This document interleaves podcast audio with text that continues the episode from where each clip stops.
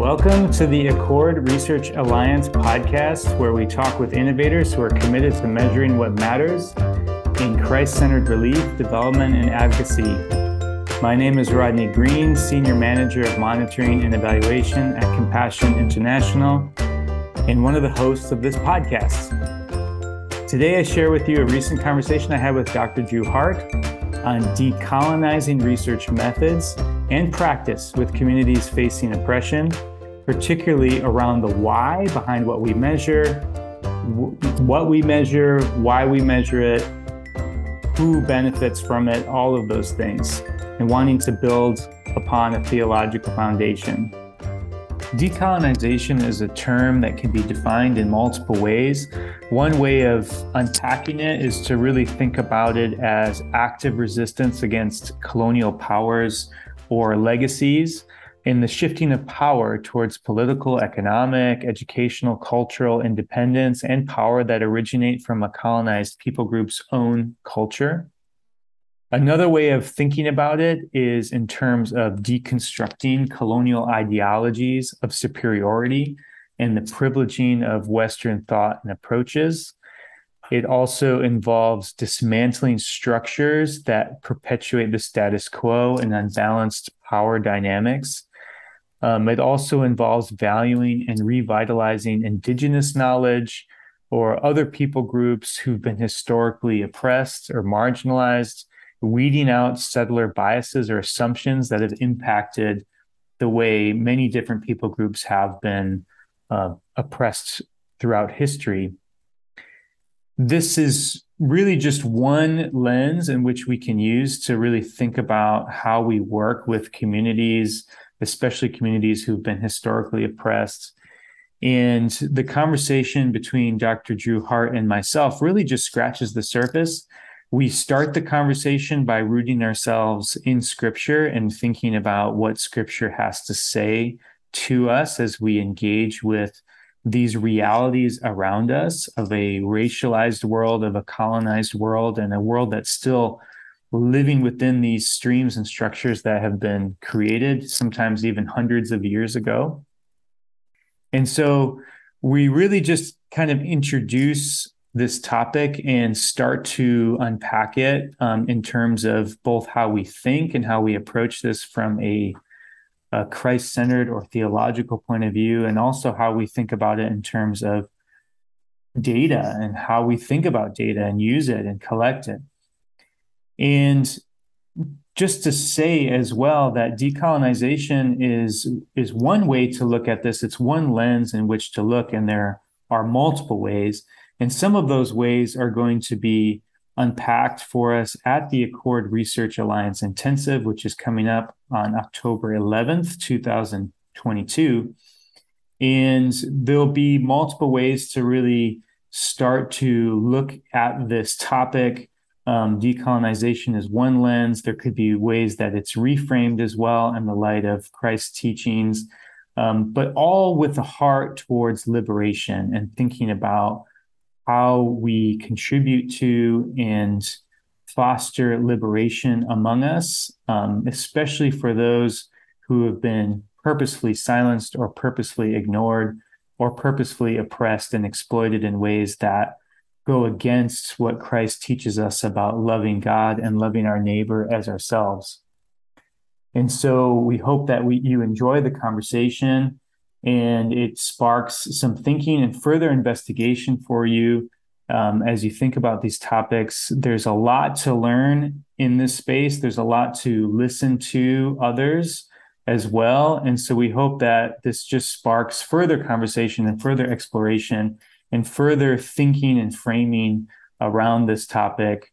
Um, so we hope you enjoy that. Dr. Drew Hart is an author, activist and professor in theology and the Bible at Messiah University in central Pennsylvania. He's published two books, one titled Trouble I've Seen Changing the Way the Church Views Racism, and Who Will Be a Witness Igniting Activism for God's Justice, Love, and Deliverance. His work teaching anti racism and solidarity with oppressed people through a Christ centered theological lens takes him all over the world.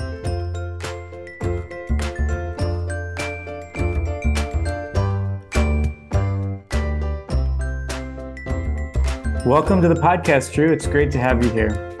Thank you, Rodney. Um, been looking forward to our conversation together. Thanks so much. I um, I've been excited to invite you to this, um, particularly because it's been fun to kind of listen in on all of your work and over the years. And I believe the last time I actually saw you face to face was at a churches together dinner back in Harrisburg. I'm thinking like it's going back a few years, like 2017 or something like that. So it's it's good to see you here again. Yeah, yeah, it's good that we could uh, connect even from across the world. Yeah, definitely. Um, I, for those of you who don't know, I'm I'm tuning in from Cape Town, South Africa, where I've been living the last few years. And ironically, Drew was in Cape Town a number of months ago, and we were not able to connect when he was here. So, um, but so it's fun to have this conversation now. Yeah, and you know, I was actually supposed to be coming again in October, but it just hasn't worked out. So hopefully, in the new year, that I'll get to be back in the Cape Town area one more time. Yeah. Oh, that'd be great. That'd be great. This time I'll have to make sure I, I get to see you while you're here. All right. So before we jump into the topic for today, could you share a little bit more about yourself? Yeah, so um, I'm an associate professor at Messiah University. I've been teaching there. I guess I'm in my seventh year right now. I'm also a program director for a program there called Thriving Together Congregations for Racial Justice. So we're actually working with 12 congregations in our area, in our region, um, crossing some historic racial boundaries and all different denominations. Um, and they're kind of committing to a two year process of learning both you know, kind of academic-ish learning, but also experiential learning about our region and how it became the way that it is, um, the history, because there's just so much forgetfulness, certainly in the United States, around um, how our uh, society has been organized by race in ways that advantage and disadvantage some. And so, um, yeah, I'm doing that uh, work.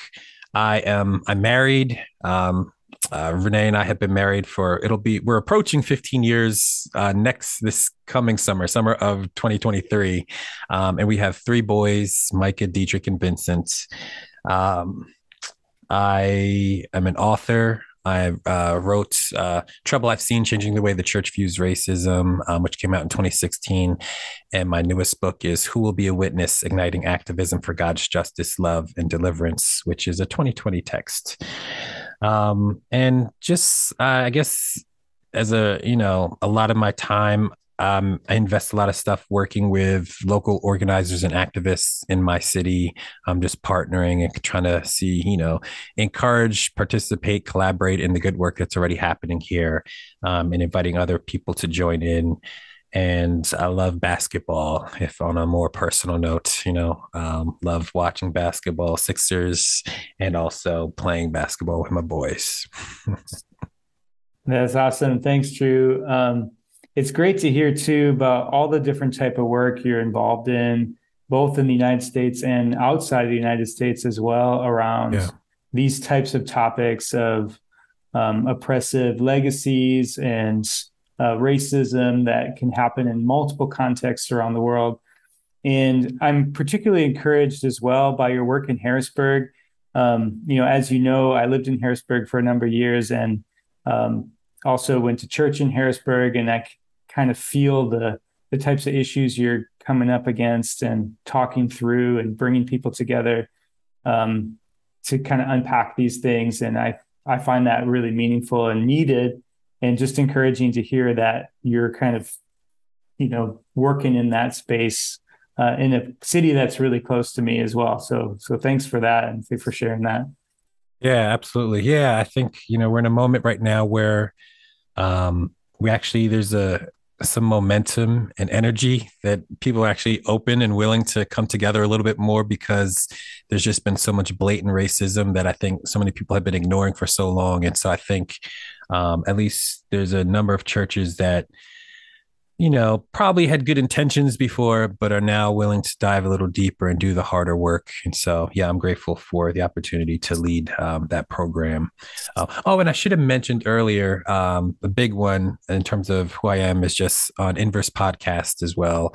Um, so I co host Inverse Podcast along with Jarrod McKenna from Australia. And so that's also uh, something um, really important to the work that I do right now. And it's really fun. I know there's a lot of folks in uh, South Africa and Cape Town area in particular that um, are friends of the Inverse podcast. I definitely want to mention that. Oh, right. Yeah, that's, that's right. And we, um, you know, I've really enjoyed the Inverse podcast, really been a listener uh, and appreciated all the different conversations and directions that the podcast goes um, and just found the the heart of it really helpful as well. Just a real encouragement to me. So just wanted to let you know that too, and also invite other people to check it out.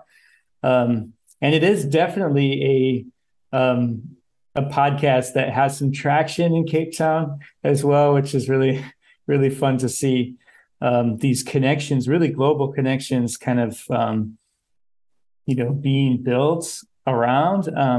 Especially in contexts like Cape Town that have some similar issues that need to be worked through as well. And I know it's a different context in in some ways, um, but you know, very similar legacies of racism and colonialism, and, and in really profound, deep ways as well. So, I re- I really appreciate how these messages of love and justice and deliverance are are really cross cultural and how they and how they witness to Jesus as well as promote the kind of community we we long to see and be a part of.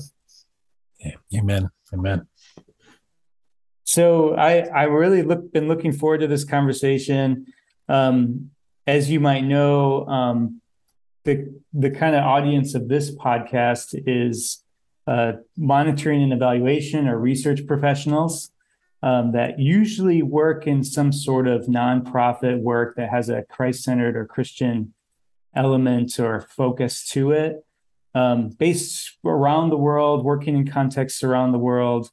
Um, but, you know, we're starting to and have been for the last couple years want to be more intentional about thinking through issues around colonial legacies and how even with good intentions, monitoring evaluation and research can sort of be part of the problem sometimes. Um, not always, but sometimes, yes, uh, even yeah. in organizations like ours, and um, where you know if our if we're not careful, we might be living out legacies that we don't intend to, um, whether that's ideologies of white supremacy, of of colonialism or neocolonialism, um, and just you know doing more harm than good. And that's what we, as Christ followers, want to be cognizant of that and aware that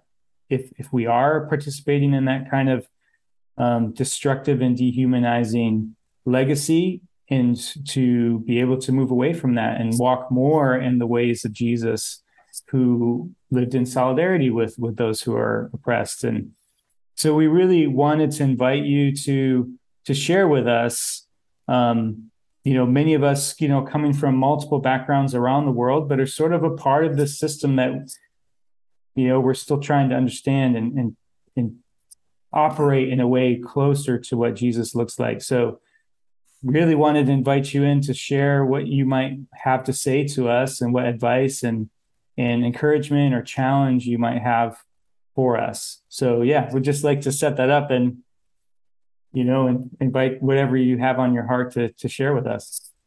Yeah. So and I want to preface everything that I say uh, first with I don't have close proximity to that particular aspect of work, though I have certainly a uh, pretty extensive experience with a whole variety of organizations, institutions, nonprofits um, that I think um, have share similar DNA and goals and missions, and so hopefully um, some of my thoughts would be helpful. But um, I also rely on you in some ways, you know, to make I'll try to reach in a couple areas and see if we're touching something, and then you can affirm whether um, um, that maybe fits in well with um, the realities on the ground.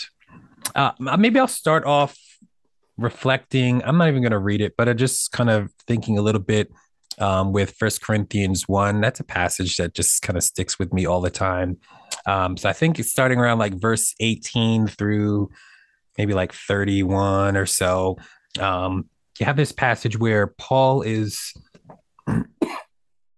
Paul is thinking or writing about how he preaches the message of Christ crucified.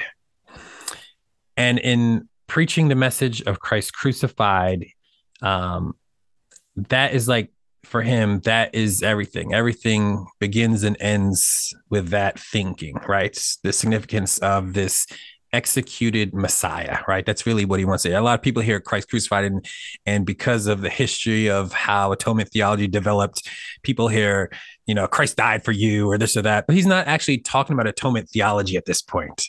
He's literally just reflecting on the fact that Jesus Christ went and underwent a state sanctioned execution, right? And what is the significance about what God is doing in the world? And it's interesting that in that text, then he he he makes the claim that somehow in this crucified Christ, the wisdom of God and the power of God are being unveiled in in Christ's you know literally brokenness and and execution and humiliation um, his the power of God and the wisdom of God are being revealed. And so for me, it begins to force me to think about how I think about wisdom and how I think about power, right? Um, and my, I won't lie, like growing up and listening to other people talk about God, like usually, like when people think about who God is and how to describe who God is and what God is doing in the world, oftentimes there's a temptation to think about God as kind of like a supersized version of, if not ourselves, of the most powerful person we can think of, right? Um, whether it be um, presidents or kings or maybe even tyrants, right? Whatever. Like it was like a supersized version of that, of human power, what we would do, the kind of way that we would exercise um, and probably dominate others, right? But it's just like you multiply that, it's exponential. And that's kind of what we project onto God in terms of how we understand God's power and what God is up to in the world. And what is challenging about Paul's reflection on this executed Messiah is the way in which he's forcing us to grapple with the fact that God is not God's power is not being expressed in the way that we might expect in our actual world. And because of that, uh, we've kind of got to look in a different direction, right? Um, that because God's power is being uh, expressed most clearly in the crucifixion of, of Christ, um, that all of a sudden we have to look at, I often call it the you know the axis of vulnerability right upon which uh, uh, god's actual activity in the world something like god is not just a doctrine but but to to believe that god is alive and active and at work right now in our presence right? Um, but not necessarily in the way that we might assume. And so it certainly challenges uh, our our um, most mainstream wisdom and mainstream assumptions about where to look for God and where God is at work. Um, and then just so that we don't miss the point, right? Paul's like, all right, let me make it plain for you. God has chosen the weak to shame the strong, right? God has chosen the things that are considered nothing to shame those things that are considered something, right? And he's like, let me make it plain for you. Look to those that are the least, last, lost, and little ones, right? Look to the edges, margins, and cracks of society. Look to those who've had their backs against the wall. Um, and so it's a complete reframing of how God is at work in our world, where to find God, literally in this case, um, that God is the very foundation. Um, of the lived experience of those that are on the edges and margins of society, right? Um, so I just want to start there, maybe as a backdrop to thinking through um, what this might mean. Um, second, I'll tell a story, then I'll begin to maybe ask a question or to think through. But I will share a story that I share very often, um, and this is a Harrisburg story. So you may have even heard me tell this one or be familiar with this story, but um, I often tell a story about um, in Harrisburg when I first, so I'm living in Harrisburg for the second time. And the first time I was living here, I was a youth pastor and working for an after school program for like middle school boys, predominantly young black and brown kids in the neighborhood. and one particular day, I was driving through like Allison Hill, which you know is a actually at one time was a majority white place, and then white flight took place, and so now it's one of the poorest neighborhoods um, in our area, and and and I was driving through Market around like 16th, 15th, 14th, around there. Um, and this is an area where you don't really find a lot of white people, right? There's just not a lot of white people around. You know, you might a couple here and there, who are like serving and stuff like that. But for the most part, most white people got out. Um, and anybody that's any white people still around, most of them are like the white people who got like left behind, right? Who, who economically could not um, escape with everyone else during white flight moments. Um, so I'm driving, and this one particular day, I see this big like group of white people right? There's just a lot of white people out on the street uh, and and they're wearing like these really bright yellow t-shirts and i could like you know like you can't miss them. They wanted to be seen and like everybody was seeing them because they're almost like glowing as a group together you know?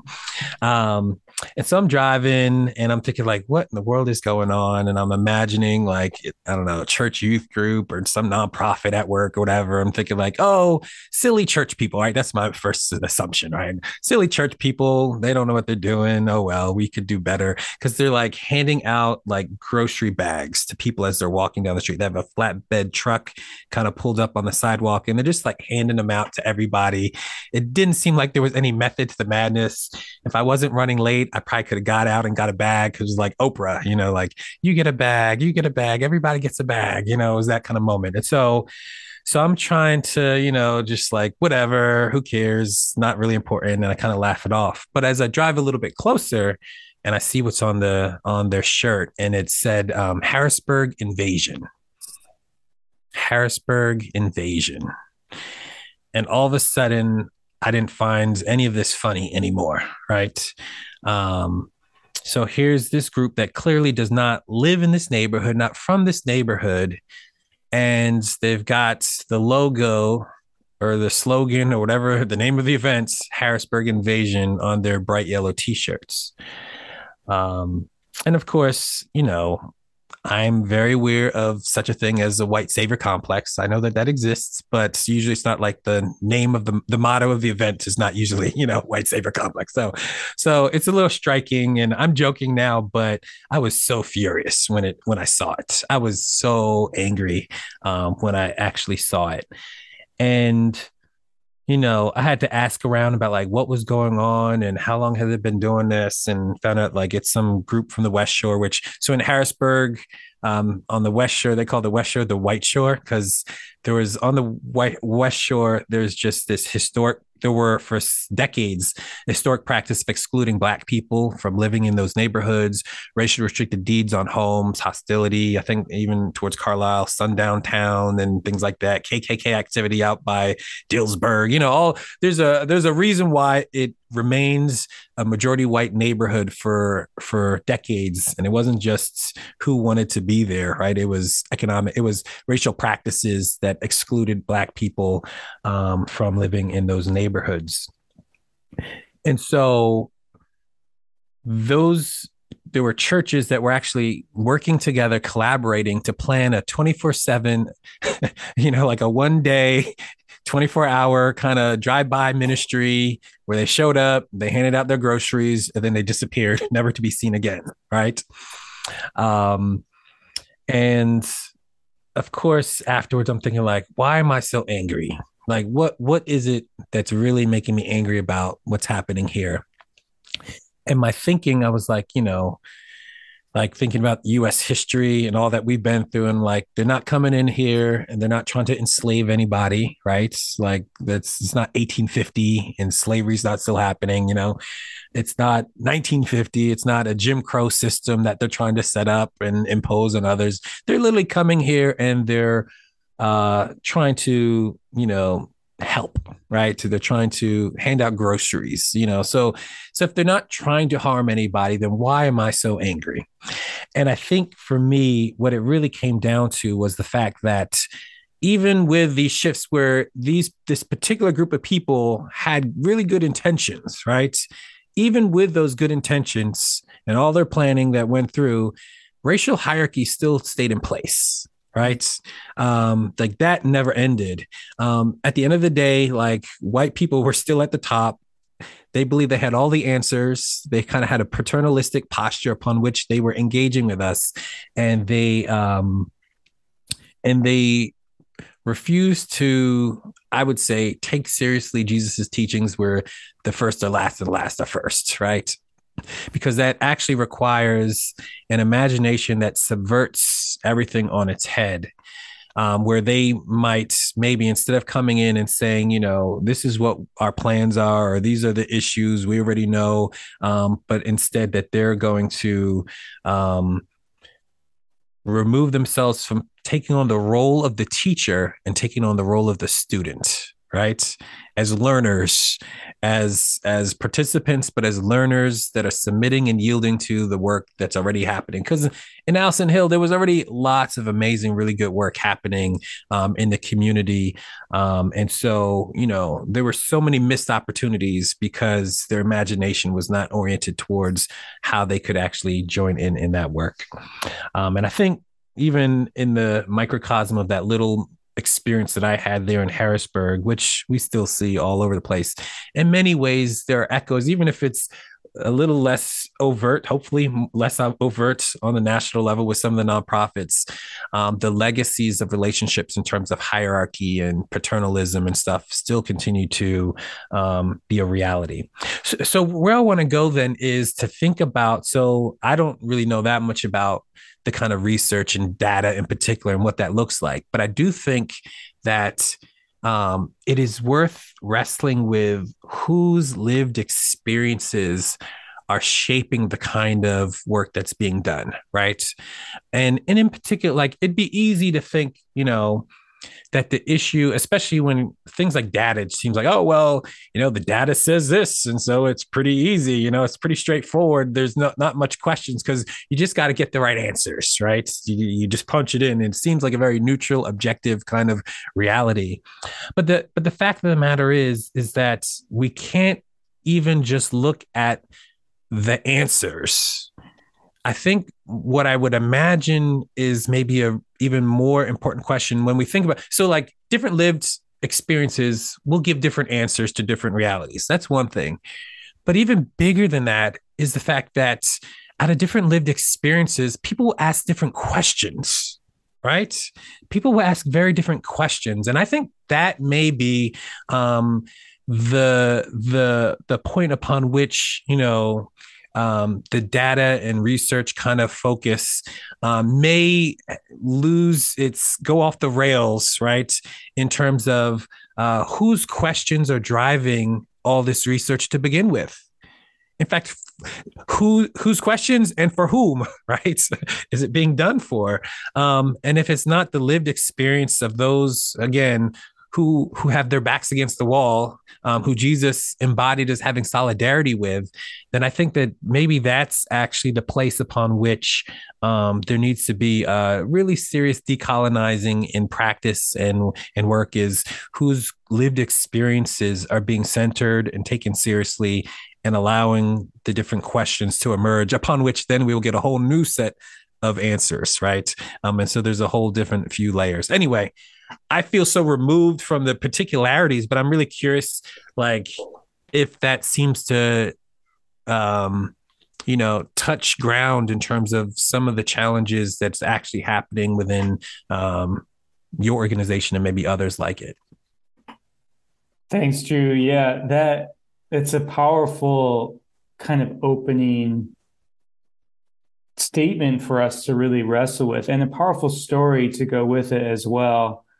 I think one one way I could respond is to kind of paint a similar story, but within sort of the data setting, if you will. Yeah. yeah. So like your group of of white people who are walking around with t-shirts and sort of a you know a, a particular way they're trying to help like if i could put it in a data setting it could very much be you know you have some you know people asking particular questions and those people may be coming from a western or northern or sort of white or settler colonial background and they're not necessarily themselves going into communities and asking questions or, or collecting data. There's an obviously a mechanism in place in which you employ people to do that who speak the language and who understand the context and and the culture and and things like that. Um, but what tends to happen and this was this was really quite powerful in your story is that the data gets collected it gets extracted and then those people never see it ever again. You know that's been a, a pretty common experience that is being challenged now and we're we're challenging it. But it's very it's in in this way it's almost a very similar story but just wrapped in a little bit of a different package Is that you have people from outside who are coming in getting something from the experience and not necessarily um, you know offering anything that is of any real value mm. um, and it's and it's sort of a way like when i think about data um, it's it's personal and it's powerful and it's precious it's like this is someone's perspective it's someone's lived experience and they're giving it to a data collector with consent as well. So like that's all there. You know, the ethics are there. But if they don't ever find any value from that experience, if that data doesn't come back to them in a way that's actually helpful for them in their own community, um, to make decisions, to wrestle through issues, to understand their own community better. Um, if it's not happening in a way that's mutually beneficial, then then it's not too different from the story you shared. Um, yeah and I think that's that's been convicting to to M&E or monitoring and evaluation or research professionals. And for those of us who are who are trying to you know at least be aware of that and maybe make some steps to changing that practice the decolonizing framework is is very helpful because it it actually uses a very similar language that that you shared which is you know move like the actual this is from an article that i read recently called um, decolonizing methodologies in qualitative research it, it's by Vivekananda Thambinathan and, and Elizabeth Kinsella. Mm-hmm. Just recently published as well. And they talk about moving from researchers moving from being discoverers to learners um, kind of similar to how you framed it, which is like from the teacher, from the person who's giving, the person who is in power, who has the answers, to moving into a different posture as a learner, as a student, where it is the people with that lived experience that you just described, people who've been enduring um, oppression and oppressive practices, potentially for generations, yep. that they are in a sense having more to share than they've been given given opportunity to and the language in this article said um, moving from discoverers to learners where oppressed communities are the experts and knowledge holders over what they experience over what their ideas are of you know moving towards flourishing um, and I, I find that really really challenging really helpful um, and kind of goes along with with the kinds of things you're sharing. Um, yeah, so that's kind of maybe a response to yeah. It kind of it's not too different from what you're describing. It's very very connected. Yeah, no, that's good. That's good. Yeah, I mean, it makes me think about like, you know, so if it, if the data is not coming back, then um who is it what role is the data playing and who is it for, right? Um, clearly then um, it's it's not an act of solidarity and mutuality here, right? Um, and I mean, I can make my assumptions, right, around um, like why is this data being collected? Um, and it seems like if it's not going back to the people, then it's there's got to be some kind of self-serving kind of motivation for why this data is happening to begin with, right? Um, and so we can think about those questions, but then you know, thinking about it from a decolonizing standpoint also is, um, you know, like data is one thing. Um, I, I'm I'm influenced by Cone, who who believes like you know now he push he presses like western theologians who want to think abstractly about god and systematize and all this stuff um but but in some ways like it doesn't touch the ground. And in some ways for him like truthfulness is found through story right? Um so i wonder like in what ways this data needs to touch the ground and also be tied be enfolded into the stories of the people right? In in ways that that actually for themselves. And i'm not saying enfolded as in someone else enfolding but but allow them to make sense in in light of their own stories right? Um, to also work and think through the meaning and significance of this data as well. But again it's got to be data that's not just self-serving for the institution but also that is originating out of their own yearnings and questions and desires and in collaboration together in such ways that it's actually a partnership, right?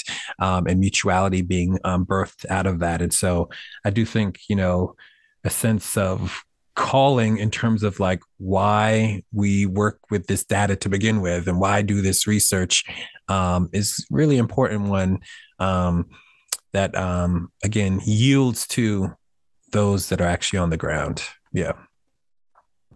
Yeah, I, I really appreciate just this way of describing it as yielding to to those in the ground, those who are living um, living in this context, living with whatever it is. Um, I, I've heard it I've heard it said recently, and I, I appreciated this as well that and when it comes to data, it's it, it's really about capturing people's voices, right? And and I I know there's this kind of very common Christian phrase about you know giving voice to the voiceless. You know that's kind of a common mm. phrase that people say, but right. I I've appreciated others reframing that to being that no, everyone has a voice Right. It's just either they've been purposefully ignored or purposefully silenced. Right. Um, and so I think one of the things kind of I'm, what I'm taking or what I'm um, sort of wrestling with with what you're sharing is that um, data needs to have it needs to sort of somehow allow people to express their voice allow people to tell their stories, and then even to wrestle with it in different ways as it kind of comes back. Because it's, I think the other thing about kind of research that can come out is that it's it, so oh, it's linear. It's like you do this and then it's done, and then you have the report and it's over, you know. And it's like recognizing that none of this is linear, you know, in real life. Like in you know, just even thinking personally, like how many times am I learning the same lessons over and over in potentially new ways or, you know, maybe a little bit of a layer deeper or something. But mm-hmm. it's, um, you know, we have to come back to things again and again. And so if someone's able to share their data through whatever means, maybe it's a quantitative survey, but then they're able to look at that in light of their own story, like you shared, and then come back to it again and, and, disagree with it and say that's not that's not my experience and then hear what others have to say and then come back to it again and make sense of it like it does for me feel closer at least to what the purpose should be of of any data collection that it's yeah. it's allowing people to to go on this search for truth um, in ways that are meaningful for them and not ways that are imposed by by outside contexts that that don't don't make sense or don't aren't relevant for for what people are actually going through.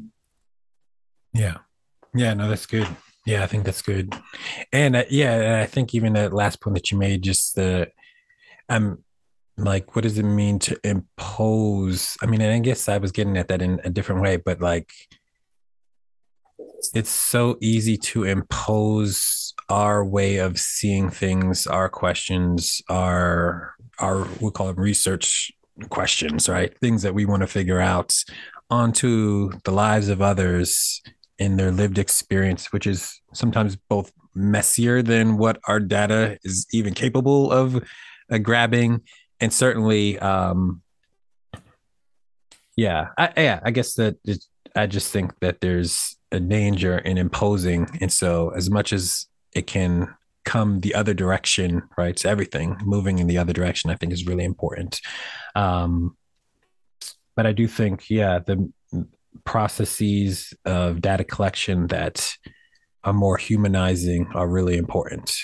Um, that actually, you know, respects the. I mean, us human beings we're we're complex right? And, and and usually are just never as clean as whatever we can get down on paper. And so um, to cycle back again and again and again um, seems to be um, a more honest uh, grappling with the human predicament and all its complexity. Yeah. Yeah. I and i have a, a story on this as as well that was really um, from one of my colleagues. Shout out to Eliana if she's listening. Um, we we in in our space there's a tension sometimes. Like the article I just kind of quoted from you is from a qualitative uh, perspective. Yeah. So you know you're right. talking about words as data, people's stories as data, right. and and sometimes that's a little bit easier to work with in some ways when, when we come to these types of concepts with quantitative data, you know, it can have that at least that um, connotation of being very black and white and very clear or objective when it obviously is not always and can be part of an oppressive legacy very easily. Um, but like there's also a temptation as well if it's not handled well, if it's not, if you don't work through it with people, it can be seen as a very external thing, a thing that's not really connected to life. And yeah. one like one of my colleagues really broke this down in a helpful way with a church community recently. And um, there's a we've kind of noticed that with this kind of quantitative approach that we're taking, people can and they're and they're collecting their own data in their own communities, right? So they're learning things maybe for the first time about their community and they're really holding this data with a lot of value because they collected it because yeah. they because they asked the questions yeah. and so and then there's this other instrument this other process that we're helping to bring in using measures and you know validated constructs from multiple contexts around the world et cetera and people can see it as very separate and um, it's like, oh, we'll use that even though it's not ours, but we'll you'll really value our own data more. And I get that, you know, I I I understand that. And one of and it really didn't take a long time, but my colleague, you know, she just kind of talked with one of the the communities and she said, you know, do you like do you think it's important that children brush their teeth or clean their teeth? And they were like yeah yeah we think that's important and you know they kind of talked around that for a while and they were and then she was like well that's one of the questions in this survey um and it because because she asked them like, "Do you know how like do you know how often or like how regularly kids brush their teeth?" And they were like, "No, we don't know that," you know. And they were probably already thinking about like, should we be asking that question or how would how would we do that? Um, because it's sort of remind you know it's a reminder that yeah this is important and if kids aren't aren't being taught how to do this it could lead to other types of disease or whatever. Um, and so she's saying well this instrument that we're what we're going to be working with you on it's just one of the questions and it has to do with this um, outcome around well-being. And and just this kind of very informal in very like respectful and honoring conversation around what what we're doing together and how this can be of value. Um, of the questions that they have or maybe that they are reminded that they have um, was was really helpful. And it and it what what ended up happening from that conversation was a real hunger and an interest to continue to partner and to go deeper in this partnership of what data gets brought into this conversation and how this data would be collected in a way that um, that's respectful to kids and participants of the program. And so it's it's sort of like this interesting marrying of like what you would call like scientific rigor, but with also a real honoring and careful walking with communities, listening to them and taking on feedback and continuing to grow and how this partnership is done in a way that leads to the kind of flourishing that we all hope can be possible. Um, so yeah, I mean, I don't know if that, that, that kind of connects a little bit, but uh, I I kind of think about these like really detailed elements of kind of the sorts of things that we're doing and and the kind of data we're we're involved in collecting. Yeah, and yeah, I absolutely connects because I think that's that's the humanizing aspect, right? That's the um, actually having conversations um, about what is actually happening here, why, what are their hopes and desires, what were our goals, and it is it is unfolding it into like like is this a part of the story that you want to know, right? Is this something that you want to lean into? And so, um, so that there can actually maybe be some potential synergy in terms of why we would actually collect this rather than just you collect data on how often someone's brushing their teeth and they've never asked it and they don't care. Well, right. then it's just information, right? And it's just, um, uh, yeah. So I do think, um, honoring people in such ways that we actually um, respect their agency and their lived experiences and the ways that they um, what their hopes and desires are for their community are really important. Um, and to not just impose our desires onto others right? Or to assume that our data points are the only ones that matter right? Um, when there's maybe a whole nother range of things that you know those who are collecting data might not even imagine or think of right as as worthy of of collecting but you mentioned you know this community was excited about their own data collection right well there's certain things it and and i think all of the data collection in some way at some point you want that kind of response and it should have been such collaboration and conversation throughout uh, on a level playing field right without power dynamics of imposing on others um, so that that's the response for all the data that's being collected. Yeah. Yeah, that's right. And this um, this article I referenced earlier puts it this way. Um, the, it's a principle of reciprocity and respect for self determination. Yeah. Collaboration on any study from conception to the end, collective ownership to the whole process, analysis and dissemination. I mean, that's, I mean, that's an area we have to grow. I would say, I would I would say to to at least some degree, all of us in this space and all the organizations we represent need to grow in this. Um, we need to take a hard look at this principle and see, like, okay, where are we doing this well and where are we really not? And to, you know, and to work with the communities we work with and, you know, get get advice from them like how can we do this better how how is this how can we move forward in a way that actually does that actually shows reciprocity and respect um, in a way that maybe hasn't been as strong as it could be um, in the past that's good um, i know we're getting close to you know the end of our time but i i had another um, just quote from this article that um, I thought was really powerful. Maybe could help help us wrap up. Um, and that was um, this quote of like, if research or maybe M and E or on-screen evaluation hasn't changed you as a person, then you haven't done it right. That's the mm. one one of the one of the quotes from this, and um, and I've seen a lot of like when it comes to the word decolonizing or decolonization, you know, as with these types of words, which, you know, are developed with a, a liberation kind of heart behind them, you know, you, you see backlash, you know, um, that comes out, you know, in different spaces that, that kind of misconstrue, I think what, what words like that really are meant to try and help us do.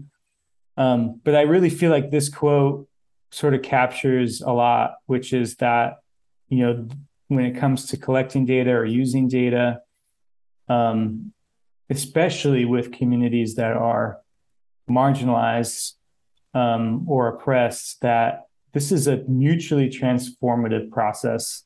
And if yeah. it's not, then there's some level of extraction, there's some level of using.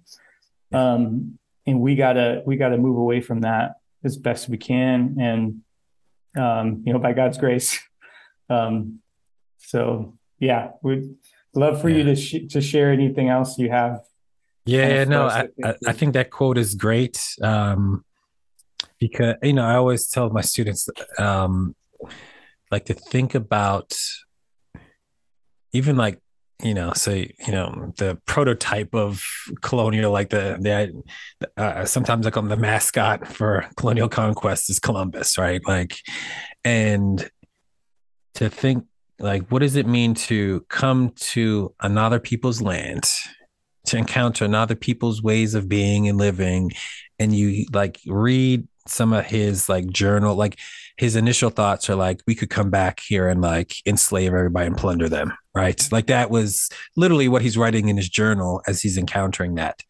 Um, and something so I'll use uh, Willie Jennings' language, so diseased of a social imagination, right? To get to that point um, where that is the imagination of the kind of encounters that he would have with others as he's encountering it. And so the opposite of that is this kind of, you know, giving receiving and sharing right with others in in in a relational way and if it's truly in a relational way um then everyone leaves unchained like the the colonizer right the colonial paradigm is I show up to somebody else's place and everyone else changes but me, right? Because I'm going to, they're going to reorganize their lives around my pattern. I become the pattern upon which other people are going to live their lives by. Um, but, but the idea of following the way of Christ is literally entering into the actual lived experiences of others and being transformed by others, right? It's the exact opposite direction. Um, and so, um, but that requires a certain, it's not just that it's relational, but a certain kind of relationship that does yield to others and is willing is vulnerable enough to be changed by others and transformed radically sometimes beyond what we can even imagine but we're we're op- we come in open enough that it can change us in ways that we haven't haven't fathomed from the very beginning was even possible, right? Um, and so, yeah, instead of Columbusing, I think there is another way that that even data collection and data work can be done. Um, but it's if we're willing to take that, I'll call it a dangerous road, right? Of of potentially being uh, disentangled and unraveled but in a good way toward, towards a more humanizing way of living and relating and seeing others right um, and being seen as well and so i think um, to to live into that and i think i it's hard for me to read Matthew, Mark, Luke, and John and not see that as part of the invitation, right? Um, and so I think that uh, we've got to take that seriously um, as a part of the ethos and character of our institutions as well. That that's the end goal for the um, not just the kind of robotic work that's happening because that's so easy, right, with data research to to kind of get into that kind of objective kind of posture, but that relational decolonizing work that again is really committed to giving, receiving, sharing, and ultimately being transformed by others. Thanks, Drew. That's that's beautiful, and I I really hope that we can be formed in that kind of imagination and and take steps uh, in that direction with humility, um, with with posture of listening and and going on that transformation journey with others. Um, yeah, that's the hope. And so I, I found this a really helpful conversation. Thanks for your time. Uh, wondering if people, you know, are hearing you for the first time and are interested in learning more. Um, where would you point them to to get to know you, to get to know your work a little bit more? Um, where would you have them go? Yeah, I mean the first thing I would just say is check out Inverse Podcasts. Um, there's multiple seasons. I jump in. I think season three is when you'll uh, hear me uh, joining the um, Jarrod in conversations, and we just interview a whole range of really interesting guests from all around the world. Um, and then secondly is through my books. You can catch me. You know, Trouble I've Seen or Who Will Be a Witness are great ways to also get introduced to some of my work. Thanks. We'll put links to those books and Inverse podcasts in the show notes as well. Um, Drew, thanks so much for coming on and sharing, you know, your story and your work with us and your perspective. It's I hope gonna gonna touch a lot of people around the world from from multiple contexts, whether people who kind of come from, you know, the sort of colonizing side of things or those who have are still dealing with in their countries a colonial legacy that they're they're seeking to to face and undo. I hope this can give hope and um, you know help people go on the journey. So thanks again, and thanks to everyone who's been listening. God bless. Thanks for having me. Grace and peace.